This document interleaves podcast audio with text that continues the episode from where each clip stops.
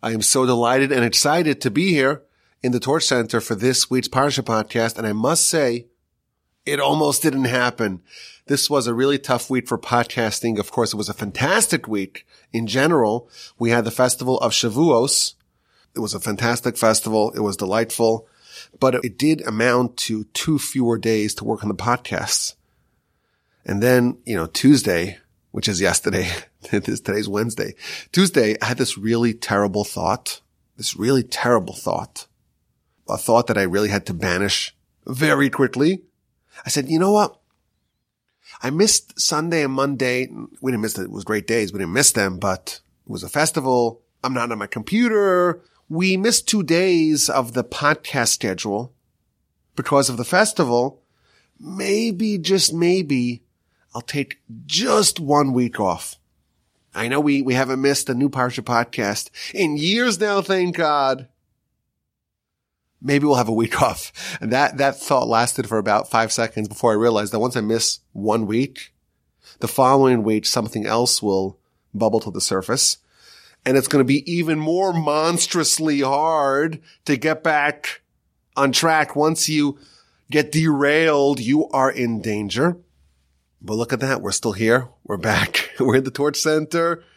My friend Carlos told me last night, he says, you have to place a sentinel. You have to hire sentries at the entrance of your brain to not allow bad thoughts to creep in. Thank God that terrible thought was banished. And here we are. It's Parshas Naso. We are in the second installment of the book of Bamidbar. And what a joy. What celebration that we get to gather together from the Torch Center. The email address is, of course, rabbiwolbe at gmail.com. And let's dig into our Parsha, Parshas Naso. Parshas Naso, you know, of course, is the longest Parsha in the whole Torah, clocking in at 176 verses. For reference, the average Parsha length is about 108 verses long. And it continues with the themes of last week. It starts off with the wrapping up of the roles of the responsibilities of the various Levite families. So last week we had the family of Kahas, and this week it starts off with Gershon and Merari. And then we have the camp management, who's in the camp, who's out of the camp.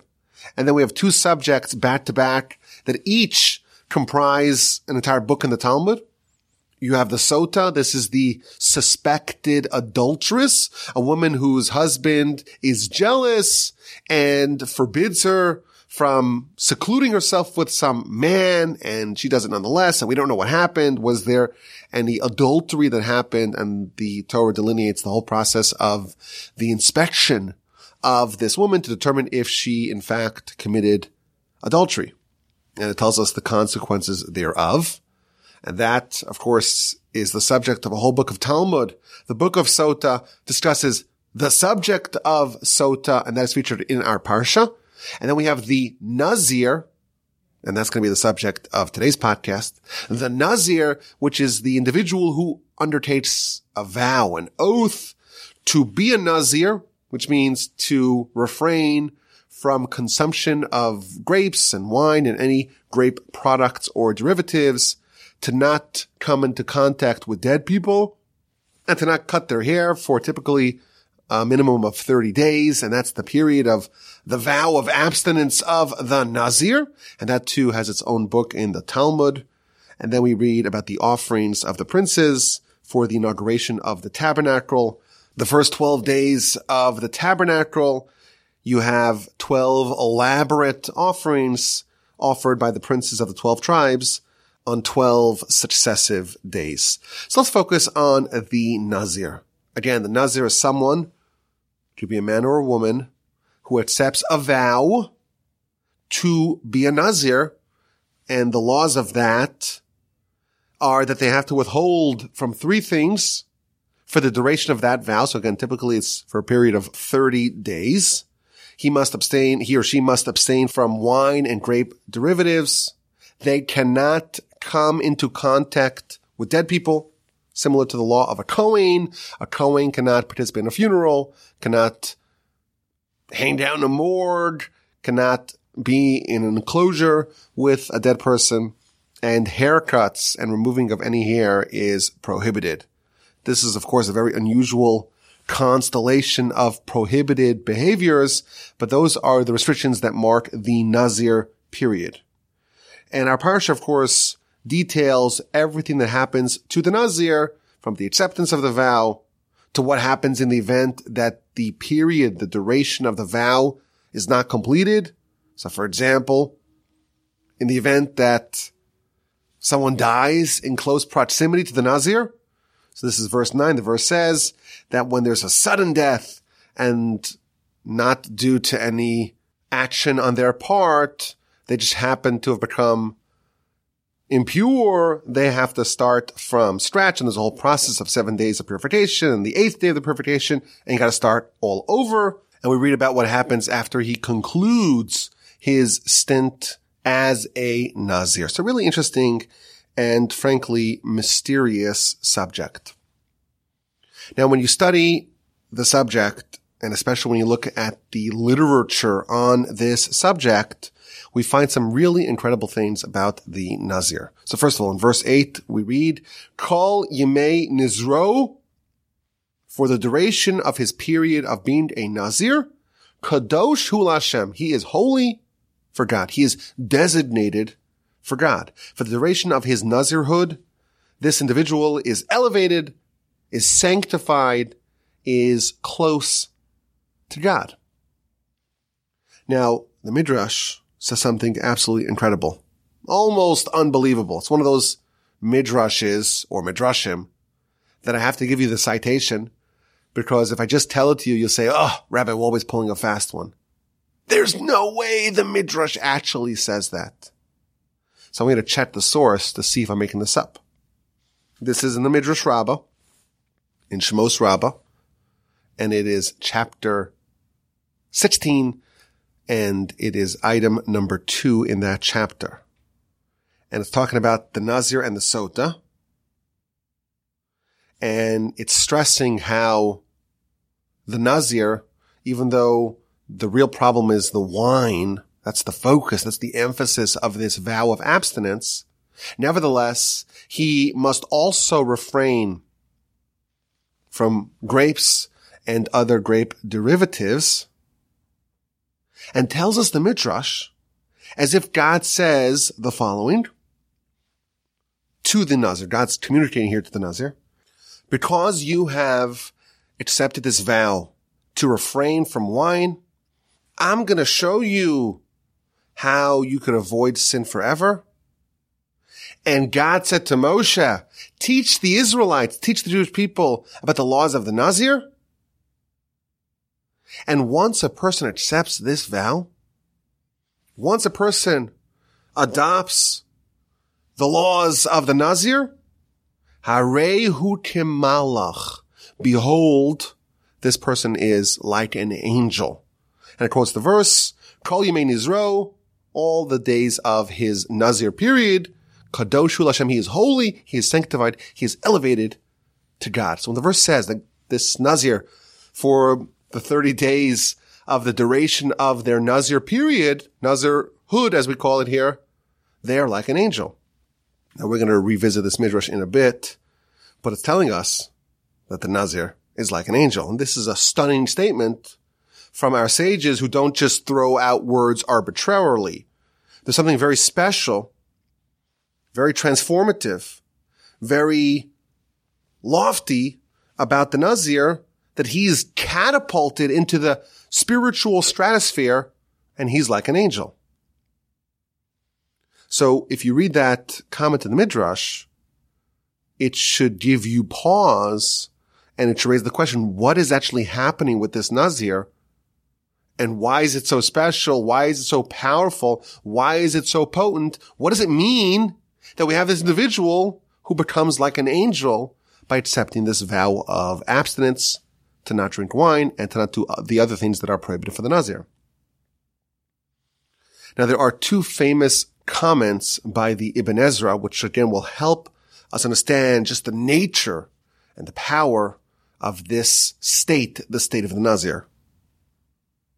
In verse two, the Ibn Ezra points out that this subject is introduced. God tells Moshe, speak to the Jewish people and tell them, a man or a woman, ki yafli, lindor neder nazir lahazir lashem. When a person is mafli, to make a vow, a vow of a nazir. What does the word yafli mean? So typically it is translated as to utter, to speak. You have to verbalize. If someone wants to become a Nazir, they have to say, behold, I am accepting the vow of a Nazir. But the word Yafli or Pele or Mafli in the various different iterations of this Hebrew word, the word also means a wonder, a pella, a wonder. Says the Ibn Ezra that when the verse tells us that someone is mafli, yafli, he becomes a nazir, it is something so wondrous because the vast majority of the world doesn't do this. This person is bucking the trend of the masses. The majority of the world, all they want to do is follow their desires, follow their lusts. And this thing is so unique. It's like a unicorn. It's a stunning rarity. There is someone around. There is a person. There is a human who is willingly forfeiting pleasure, who is willingly denying themselves a pleasure. And that is something really wondrous. That's comment number one from the Ibn Ezra. Comment number two is on verse seven. This is chapter six of the book of Numbers. Part of the laws of the Nazir is that they may not come into contact with the dead. the verse says not to their father, not to their mother, not to their brother, not to their sister. They don't go to their funerals in the event that one of those aforementioned relatives dies during the time where the person is still under the state of a Nazir. And the verse explains, Ki nezer elokav al rosho. He cannot become impure. He cannot participate in their funerals because the crown of God is upon his head. Now you may remember that a Kohen cannot go to a funeral either. But an ordinary Kohen, a standard Kohen, can participate in the funeral of the seven close relatives, father, mother, sister, brother, son, daughter, and spouse. The only Kohen that cannot go to even the funeral of a close relative is the Kohen Gadol, the high priest. Tells us the Ibn Ezra. This Nazir, he has the laws of a Kohen, but not just any ordinary Kohen. He has the same restrictions against coming into contact with the dead as a Kohen Gadol, as a high priest. An ordinary priest may go to the funeral of a close relative. And then he explains that the justification of that is Ki nezer elokav al rosho, because the crown of God is upon his head. And he tells us that the etymology of the word nazir is from the word nezer, which means a crown. The nazir is crowned with the crown of God and as a result cannot participate in this funeral. And again, he revisits the point that he said in verse two, because the vast majority of people, they are servants, they are subjects to their whims, to their desires, to their petty lusts. And a king who bears a crown is someone who has dominion and control. And this Nazir is called a Nazir because he becomes a king and he has a crown because he is now in control. He has dominion over his whims. And that's why it's called a Nazir. And that is the meaning behind this idea in the verse that the crown of God is upon him. He has dominion over himself. He's like a king. He is like a high priest. And the commentators point out that this term nezer, meaning a crown, is used also to describe the Kohen Gadol, the high priest.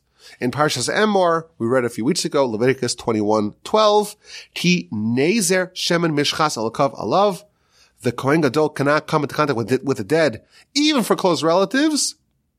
Why? Because the crown of the anointing oil of God is upon him.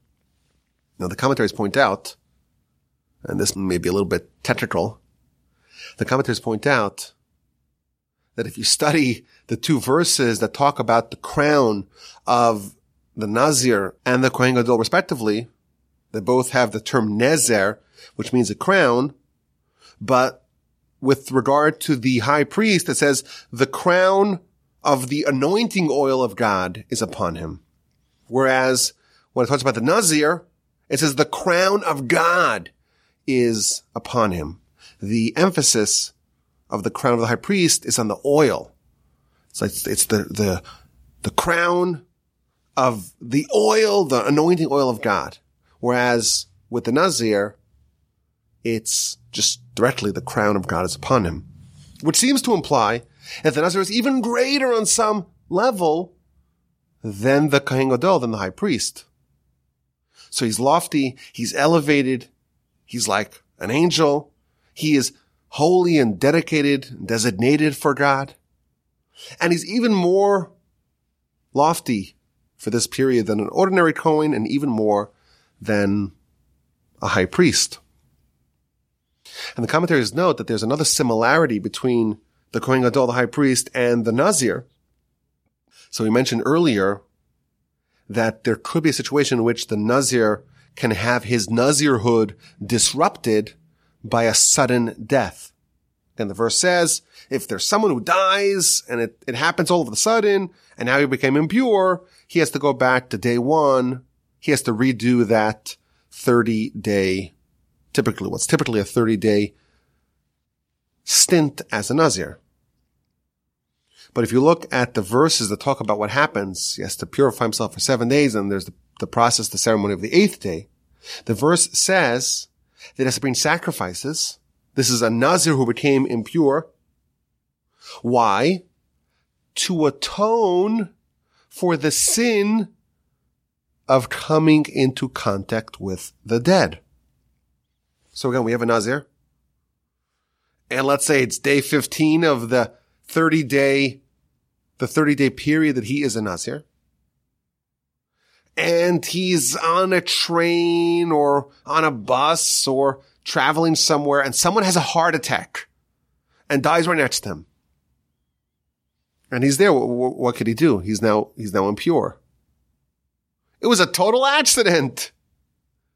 What could the Nazir have done to stop an accident from happening next to him. It seems like he should be totally absolved of any wrongdoing. But the verse says explicitly that he has to bring an atonement sacrifice for the sin of being in the proximity of someone who died. And the commentaries ask the obvious question. What sin did he do? Someone collapsed next to him. Someone had a heart attack next to him. It's not his fault. It's not like he chose to walk into a cemetery. Then he could say, well, you violated the terms of your Nazirhood. But here it says that someone died suddenly. Why would that be considered a sin? So the Meshech of the great commentaries on the Torah, he says that it is a sin. And he points out that the Talmud tells us that the accidental murderers who are forced to go into exile in the cities of refuge, they must remain in the cities of refuge until the death of the Kohen Gadol, of the high priest. And the Talmud asks, wait a minute, what does the death of the high priest have to do with the accidental murderers who are essentially imprisoned in the cities of refuge? Why is the death of the Kohen Gadol, why is that linked to the release of the accidental murderers from the cities of refuge? And the Talmud says, well, the Kohen Gadol was guilty in their crime. They murdered someone accidentally. If you're the Kohen Gadol, you're responsible for the whole nation. And therefore, any accident that happens under your watch to a certain extent, it's on you. You should have prayed. You should have prayed for the whole generation that no accidents happen when you are responsible for this people. And therefore, the accidental murderers, not that you did it willfully, of course. It was all inadvertent. Even the murderer didn't do it on purpose. Nevertheless, the guilt is placed at the feet of the Kohen Gadol. Similarly, says the Meshech Chachma, if you are a Nazir and you are designated and you're holy for God and you're like an angel and you have this lofty, exalted stature akin to that of the Kohen Gadol, the high priest, and someone dies next to you. Yes, it happened suddenly. Yes, it was an accident. And yes, you didn't do anything to bring about the person's demise. Nevertheless, it's upon you. You're guilty and you have to bring an atonement sacrifice because like a Kohen Gadol, the Nazir is capable and really is expected to exude holiness and influence to everything around him. And thus, if there's an accident that happens in his midst, in his proximity, in his environs, he is guilty. That random heart attack is his sin because you are a Nazir. You're like a Kohen Gadol. You're responsible. You have this tremendous holiness. You're so lofty. It shouldn't have happened around you. So what our sages are laying out for us here is that the Nazir is going to reach this unprecedented level of holiness simply by accepting upon himself or herself the vow to become a Nazir. And there's more. There's an amazing, absolutely stunning comment in the Baal HaTurim. This is in chapter 6, verse 6. And he tells us why the Nazir is barred from coming into contact with the dead. And he explains that someone who accepts the vow of abstinence of the Nazir is catapulted to such holiness that he's liable to achieve prophecy. And again, this is a regular person. He's an ordinary person. He just became a Nazir. And he's not someone that you would assume would be a good candidate for prophecy. He's a regular person who just became a Nazir. And that's why he must distance himself from the dead. Because if he is hanging around the dead and he becomes a prophet, all the cynics, they're all going to say that this unexpected prophecy, it's not because this person become, became holy or righteous or lofty. It's the result of his commune with the dead. He is doing some sort of seance, some sort of necromancy. He is accessing this unexpected level of prophecy through some sort of artificial and perverse way. And therefore, to dispel that thought, he must have no contact with the dead. So again, we see this amazing revelation that someone who sets upon himself this vow is liable to achieve something so unexpected, so unprecedented that onlookers will likely attribute it to some sort of sorcery, some sort of spiritual chicanery involving uh, demons or spirits of the dead. No person would expect such a dramatic transformation to happen under legitimate circumstances. And we know it is legitimate because that's the power of the Nazir.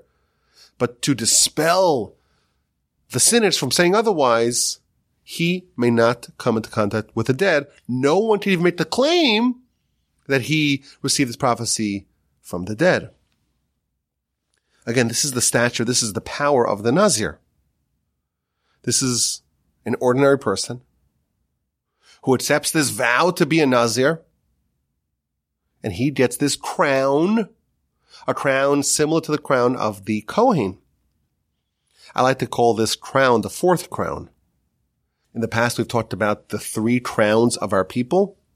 I believe we've read the immortal words of the Rambam in the laws of Torah study. This is chapter three, law number one. It talks about the three crowns that the Jewish people have been crowned with. Keser Torah, the crown of Torah. Keser Kahuna, the crown of the priesthood. Keser Malchus, and the crown of the monarchy. The crown of the Kohen of the priesthood is inaccessible unless you are a direct descendant of Aaron. The crown of the monarchy, you have to come from the family of David. But the crown of Torah, well, that's available for all. Whoever wants it can come and claim it. And it is not passed on to the next generation. It's not bequeathed to the next generation. It doesn't get transmitted in a hereditary inheritance. You have to earn it on your own. Those are the three crowns of our nation. Perhaps we could say that the Nazir is like the fourth crown. It's almost like, it's like the fifth beetle. There's this unofficial fourth member of this rarefied class. The Nazir is the one who has this, the Nezer, this crown on his head, like an angel, to a certain extent, even loftier than the high priest. He is very likely, very liable to achieve prophecy. And it could all be done in this vow that's typically done for 30 days. And at the conclusion of the 30 day period, there is a process to conclude the Nazirhood. And the verse says, this is chapter 6, verse 13.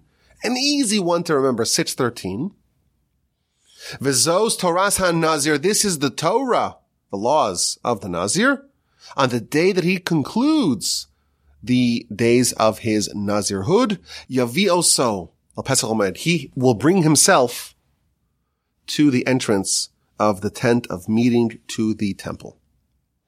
So Rashi tells us that the Nazir, of course, has to come to do the various processes of the conclusion of the Nazir period, but he has to bring himself. Now, what does that mean? So my grandfather, blessed memory, he used to say that for all the seminal moments of a person's life, they always have to be accompanied by people. So there's a tradition when someone is brought into the covenant of Abraham in the circumcision, they have what's called in, in Yiddish, I guess it is the kvater, the person who is in charge of bringing the child in. And of course, when people walk down the aisle, they're accompanied by typically their parents. And by the way, even a funeral and a burial, you are accompanied by others on your path, on your journey to transition to the next world. But when you have someone who's a Nazir, he's like a high priest. There's no one who can bring him. There's no one who's, who's bigger than him in the stature of who he became as a person. There's no equivalent individual to him who can accompany him. This is similar to what our sages say about the burial of Moshe. According to one version of the Midrash, Moshe buried himself. And in that idea, our sages are conveying to us that there was no equivalent individual. There's no peer to Moshe, and therefore he had to bury himself. And that's the idea. The Nazir has reached such an apex, such a pinnacle, that there's just no one who could bring him on this journey to the temple to conclude his period of being a Nazir. He has to bring himself. And by the way, what happens next? He concludes his Nazir period and he resumes ordinary life. And this period, these 30 days that he achieved this great heights, what happens to that? Does he lose it all? So if you look at verse 20, this is at the conclusion of the, of the ceremony and the processes of finishing up, wrapping up the period of the Nazir. It says, and then the Nazir may drink wine. And the commentaries point out that he's allowed to drink wine, but he's still called a Nazir. Even after successfully concluding the Nazir period, that status is retained even when he goes back to drinking wine and he's no longer bound by the restrictions of a Nazir. He still is called a Nazir.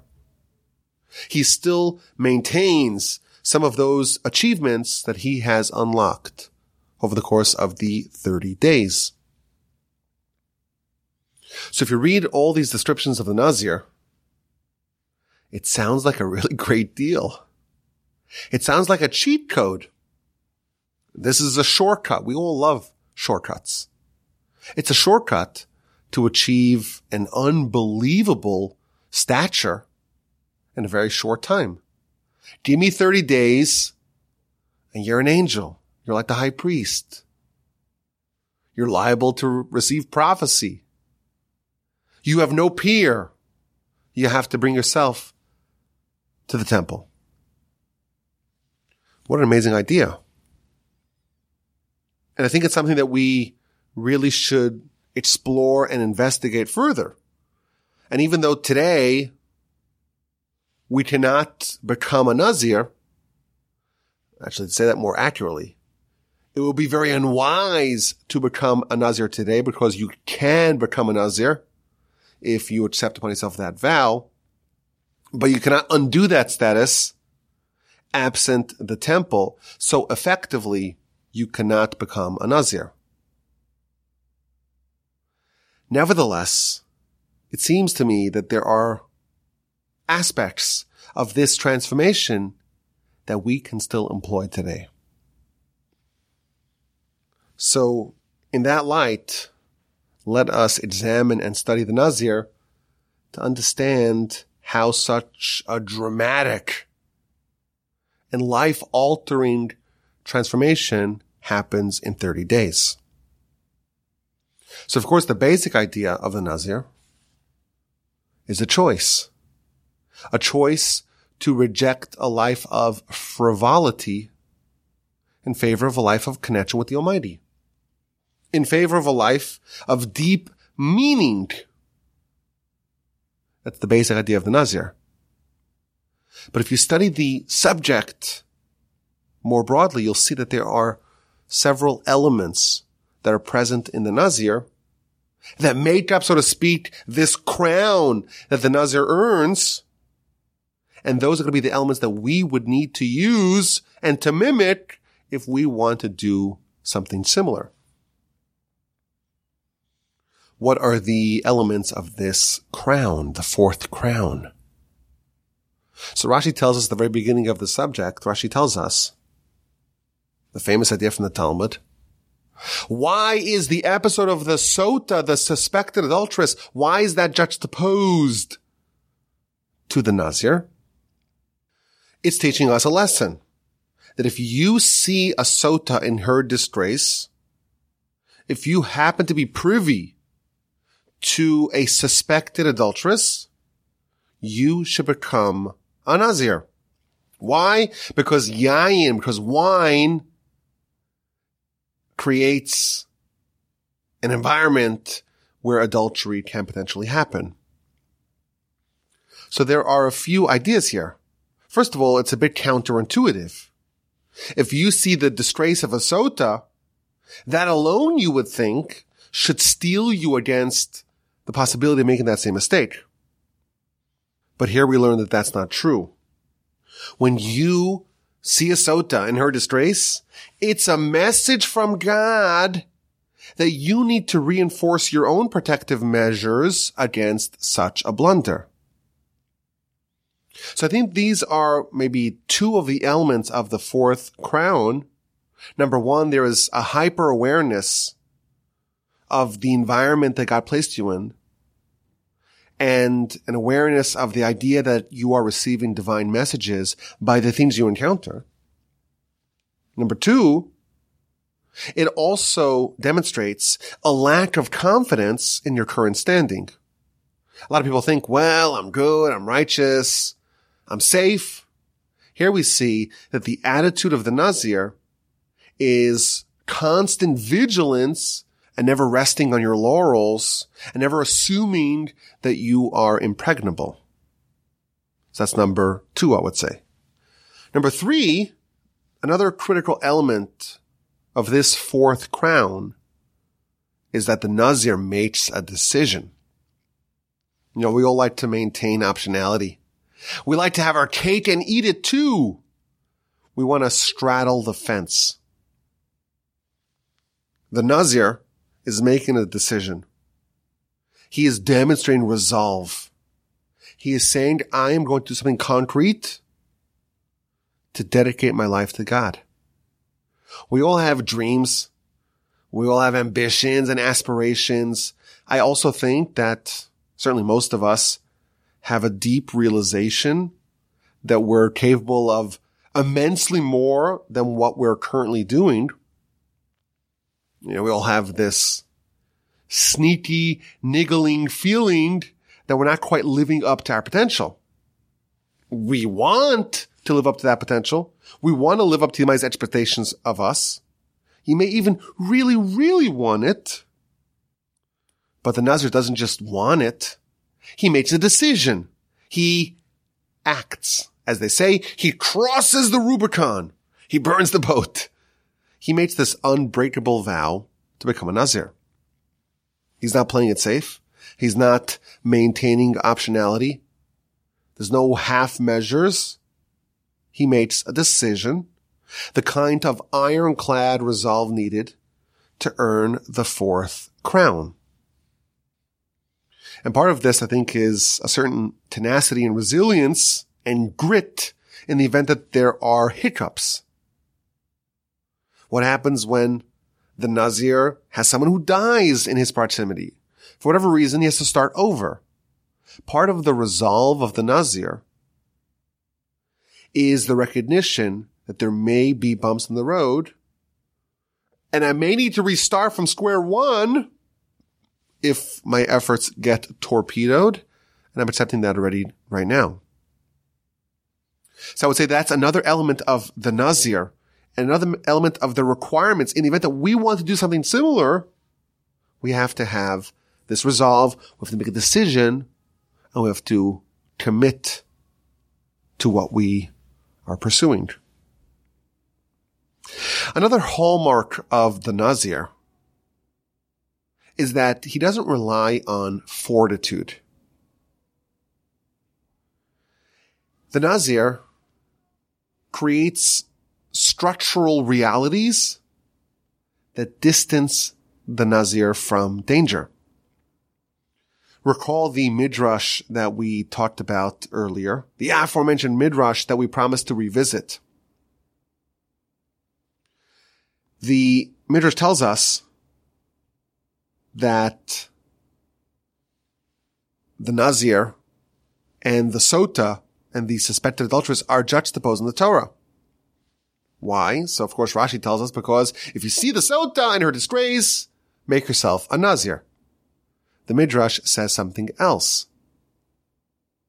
The Midrash says that a Nazir, the problem with the Nazir is that he'll drink wine and wine leads to levity and frivolity and all kinds of bad things. But what does the Torah tell him? The Torah tells him, not only should you not have any wine, but avoid anything that has to do with grapes. Not grapes, not raisins, not dry grapes, not wet grapes, not grape derivatives. The Talmud has a great line. They tell the Nazir, don't walk near the orchard. Don't walk near the vines. Avoid anything to do with grapes. Why? Because you don't want to tempt yourself. Don't say, hey, let me look at those grapes. Let me just, I just, I'll just hold them in my hands. I'll just smell it, but I'll avoid drinking the wine. No, distance yourself from it and thereby you prevent even the possibility of making a blunder. And the Midrash actually connects this to, to the Sota. Sometimes people say, well, I, this is the words of the Midrash.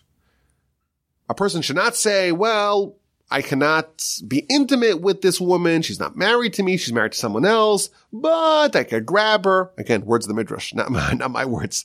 We could, we could fondle. That's okay. That's technically per, per, permitted.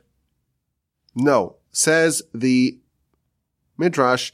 That's why it's juxtaposed to the Nazir. Just like the Nazir has to avoid anything that's any way related to grapes when it comes to matters of the sota, anything that could even lead to in any distant possibility lead towards the danger of adultery, that all should be avoided.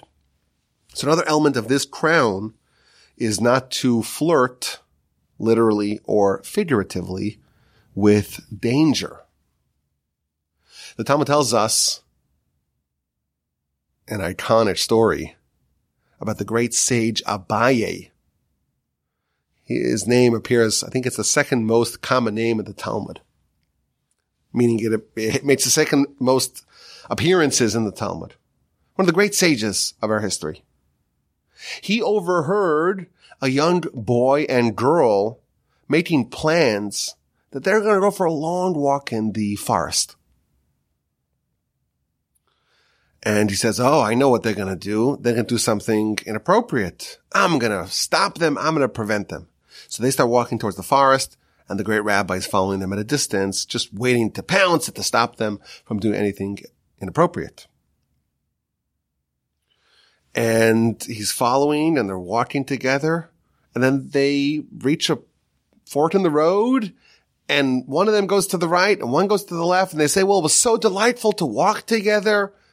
And I wish we could spend more time together, but we can't. Alas, I have to go this way. You have to go that way. And they, they just left. They just departed. And the great rabbi is all depressed. He says, if I was that young man and there was no one around, who knows what it would have done? And he can't believe it. He's the great sage. And yet this just individual is able to overcome temptation in a way that the great rabbi forecasts about himself that he wouldn't be able to withstand the temptation. So the rabbi was depressed until some old man came to him and says, don't be depressed. Kol hagadol mechavero, whoever is greater than his friend, has a greater yetzer hara. So you are greater than that young chap. And therefore, you have a greater yetzer hara. So don't feel bad that you feel like you wouldn't have withstood the temptation. You would have had a much more difficult test than that individual. Now, the obvious question of this Talmud is, well, if the great sages all have a much stronger evil inclination, would you imagine that they, God forbid, are doing these sins frequently? And the answer is no. The answer is absolutely not. Why? Because they learned the lesson from the Nazir they would never get themselves into a situation where they would have to resort to tenacity and strength of character and intestinal fortitude to overcome it. They have structural safety measures to prevent that from even happening. Just like the Nazir, you avoid the vines, avoid the vineyard. They avoid anything that potentially lead down the line towards such a challenge, such a test. That's another element of this crown. The Nazir teaches us to avoid problems and not to wait the last second to try to extricate yourself from danger. Just avoid the danger to begin with. Now it's also interesting that we have this, this 30 day boot camp, this 30 day blitz. And by the way, the Ramah in the book Torah Sa'ola says this teaches us that if you do something, a habit, a behavior, you do it for 30 days, you have now acquired that habit and that characteristic. But it has to be focused. If you want to become this Nazir, You want to earn that fourth crown.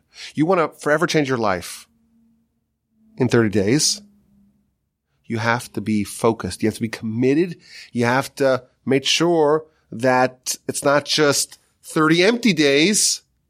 It's 30 days of intense connection with the Almighty. And the Sforno even explains that the reason why the Nazir becomes a Nazir is evident in the verse, he should become holy for God. He should be designated for God. The restrictions are just about removing the disruptions.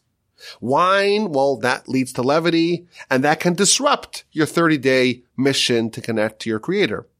And if you're fussing over your hair and it needs to be like this and like that, it's got to be well coiffed. It has to be well groomed. Well, then again, that will draw your focus away from, from God to the mundane. And even dealing with dead people, it's of course a mitzvah under ordinary circumstances. But if you're going to go to boot camp and this is an investment of a lifetime, 30 days to change your life forever, you got to focus on what you need to focus on, nothing else. So you can earn this crown in only 30 days. You can achieve tremendous heights with a 30 day commitment, provided that all these characteristics are fulfilled, all these elements are checked off. It's got to be a decision. It has to be a commitment. It has to be focused. It has to be well designed to ensure that you don't make any mistakes. And following this formula, it is possible to change your life completely, to turn everything around in only 30 days. There's one final point which I found to be really interesting, and that is that the Nazir has to be malleable enough for this. The commentaries note that traditionally the Nazir, that was the mitzvah of young people, typically unmarried people. And the source for that is, if you look at the list of people that the Nazir cannot participate in their funeral, it doesn't mention their spouse or their children. Why are those relationships omitted from verse 7 to talk about all the relatives that are not allowed to participate in their funeral? And the commentators explain, well, the Nazir was typically a young person. And the explanation of that is a young person is still malleable enough to have a 30 day blitz to achieve a radical change. Young people are best suited for this kind of radical and accelerated growth. Once someone is really older, or they're advanced in their years, they become much more set in their ways, and having such a grand transformation is much harder. And therefore it's ideally suited for young people. Now, just from a law perspective, mature adults can do this as well, but because the Nazir is typically the domain of the youth, it doesn't mention the spouse. But I think just for our quest, this, this idea, this, this fasting idea of our parsha, that with 30 days, you could change your life completely. It should be noted that the younger a person is and the more malleable and flexible they are, the likelier it is that this will, in fact, achieve its aims. So that's the Nazir. I think it's really interesting that even though it sounds like a real dream, 30 days, you change everything, turn your life around in 30 days. Interestingly, it's not encouraged. The Talmud talks about how the sages would dissuade people from taking on this 30 day challenge. And in fact, at the end of the 30 days, or the period, the duration of the Nazirhood, the Nazir has to bring a sin offering. And Rashi quotes the Talmud. Why does the Nazir have to bring a sin offering? Al shetzir atzmo min hayayin, because he pained himself by abstaining from wine. And the commentaries explain, Judaism were not into asceticism. It's supposed to be gratifying and rewarding. If you are in pain and you're causing yourself pain, that's not really the way. And therefore there is this carve out for the Nazir, but it's not encouraged. I was thinking maybe to suggest an idea here. You look at the words of Rashi. The Nazir has to bring a sin offering because he's pained by the loss of the opportunity to drink, to drink the wine for 30 days. Perhaps Rashi is indicating that the reason why this is discouraged is because it may cause you pain. But what if the notion of elevating yourself and trying to live a more meaningful life, what if that thrills you? What if you're enchanted by that idea? What if you're so delighted to have the opportunity to shake yourself free of all the nonsense and all the emptiness, not just of the wines, but the various other things, the other silly and vacuous supposed pleasures of the world. I think we can imply from this Rashi, when someone yearns for the deep and sublime pleasure of living a truly meaningful life, a kind of pleasure that cannot be matched with any of the quick dopamine hits of what the Yetzer the evil inclination wants you to do with the wines and the various kinds of little petty pleasures that he places before you. When someone willingly accepts a life with fewer cheap pleasures, but instead you choose the harder path, you choose the path of meaning and purpose, and you do it joyously because you want to connect to the eternal. You want to be like an angel. You want to matter eternally and on a cosmic scale. You want to push yourself to see what you could become. How great can this human be? And you're not choosing to have just pain to avoid this. You know, it's not pain. It's all pleasure. It's all joy. You're choosing a life of profound meaning and substance. And you don't want just the empty calories of life. I think in that instance, becoming a Nazir, or as we like to say, trying out the fourth crown, it's encouraged. But it is rare. Most people who do it are going to feel some pain. And that's why there's the sacrifice. And again, like the Ibn Ezra told us, it's a wonder to see it. It's a wondrous thing to see because it is so rare for someone to actually want to change. It's a unicorn. When you see it, it's a sight to behold. It's the one in the million. Someone who wants that crown. Most people are just satisfied with mediocrity. They don't want to make that decision. They don't want to commit themselves. They don't want to push themselves. They don't want to challenge themselves. But if we do, if we want to be crowned with the fourth crown, now we know what it takes. Let's get to this week's exquisite insight. Are you ready? The exquisite insight. When it talks about the sota, the suspected adulteress, it starts off by saying, Daber el Israel, speak to the Jewish people and say to them, Ish ish, a man, a man, kisista ishto, when his wife acts unfaithfully. So it talks about, of course, all the laws of how a woman becomes a sota and how that situation is resolved. But Rashi asks the question, why is a ish ish a man a man? He could have simply said a man whose wife acts unfaithfully, or he suspects that she may act, may have been acting unfaithfully, and then that could trigger all the laws of a sota.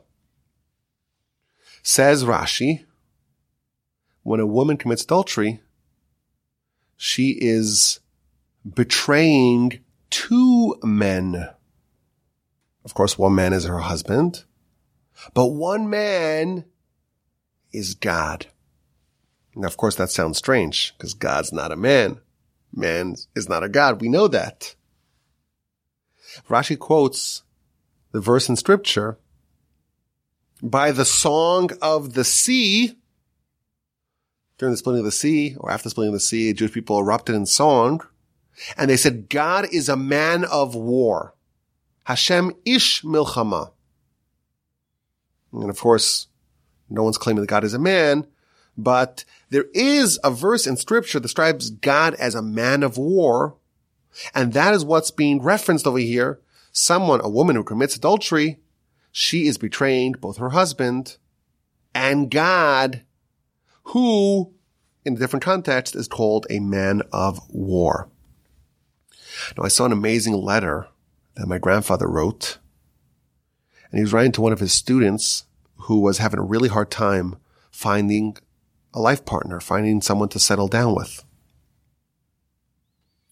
And he quoted this Rashi and he said something amazing. He says, with respect to a husband and wife and creating marital unity and harmony, God is like a man of war. And just like God was fighting for us, was warring on our behalf when the Egyptians cornered us and we were greatly imperiled. And Moshe tells the Jewish people, you don't need to fight. God is fighting for you. He will fight and you be silent. Similarly, my grandfather wrote to this individual in this area, in the area of creating unity and harmony between husband and wife, God is fighting for us. And we need to just be quiet. We need to rely on him to wage the war, to fight the battle on our behalf. And I think this is just an amazing idea. Someone who feels despondent or depressed that they are still alone in life. This can be very comforting to know that God is fighting on your behalf. And I was thinking if we extend this analogy a little further, the Jewish people, we didn't really split the sea, but we did walk into the sea. We still have to walk through those waters. We still take the plunge. I think if we extend this idea further, someone can be comforted in knowing that God is fighting for them on their behalf but they also need to know that just as was the case with Split of the Sea, when the Jewish people said God is fighting for us and they acknowledged as such afterwards, they still do something on their own. And I was thinking maybe we can extend this idea a bit further. The Talmud tells us that God arranges spouses. God is a matchmaker. He puts people together. But the Talmud also says that God provides sustenance for people. And by the way, this should be obvious to those who have familiarity with the Talmudic literature on the subject. But the Talmud says that it is as hard for God to put man and woman together as it was for him to split the sea. Again, telling us that God is the same man of war, so to speak, fighting on our behalf, fighting to connect us with our better half or other half, fighting in the same manner as he was for the Jewish people when they were in danger. And the Talmud also says that it's as difficult for God to make sure that man has his sustenance as it was for God to split the sea. So again, perhaps we can suggest that we can extend this idea a bit further. God arranges a spouse for us and he's committed to that cause.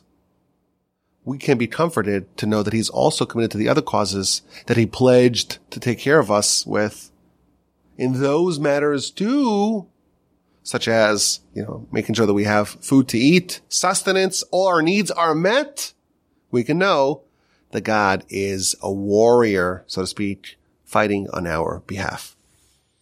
I hope you enjoyed this podcast. If you're still listening, if anyone's still listening, it's the Parsha podcast from Houston, Texas. I must say it is sweltering right here, right now at the Torch Center. The air conditioner is on. I actually went to go check on it. The uh, thermostat told me that it, it is on. It doesn't feel like it. I do feel a little sweaty. No big deal. No big deal. We can handle it. But I thank you for listening. I hope you have a fantastic day. I hope, uh, if you haven't yet done so, you send me an email, rabbiwolbajima.com. Just let me know how things are going. Have an incredible rest of your week. Have a stupendous and sensational and delightful and peaceful and uplifting and meaningful Shabbos upcoming. And please God, please God, please God, next week we'll gather again together, hopefully in a uh, more pleasant environment than the sweltering room I'm in right now. For some reason, feels like the air conditioner is not as strong as it should be, but I'm not complaining. I'm not complaining. And please God, we will talk again next week.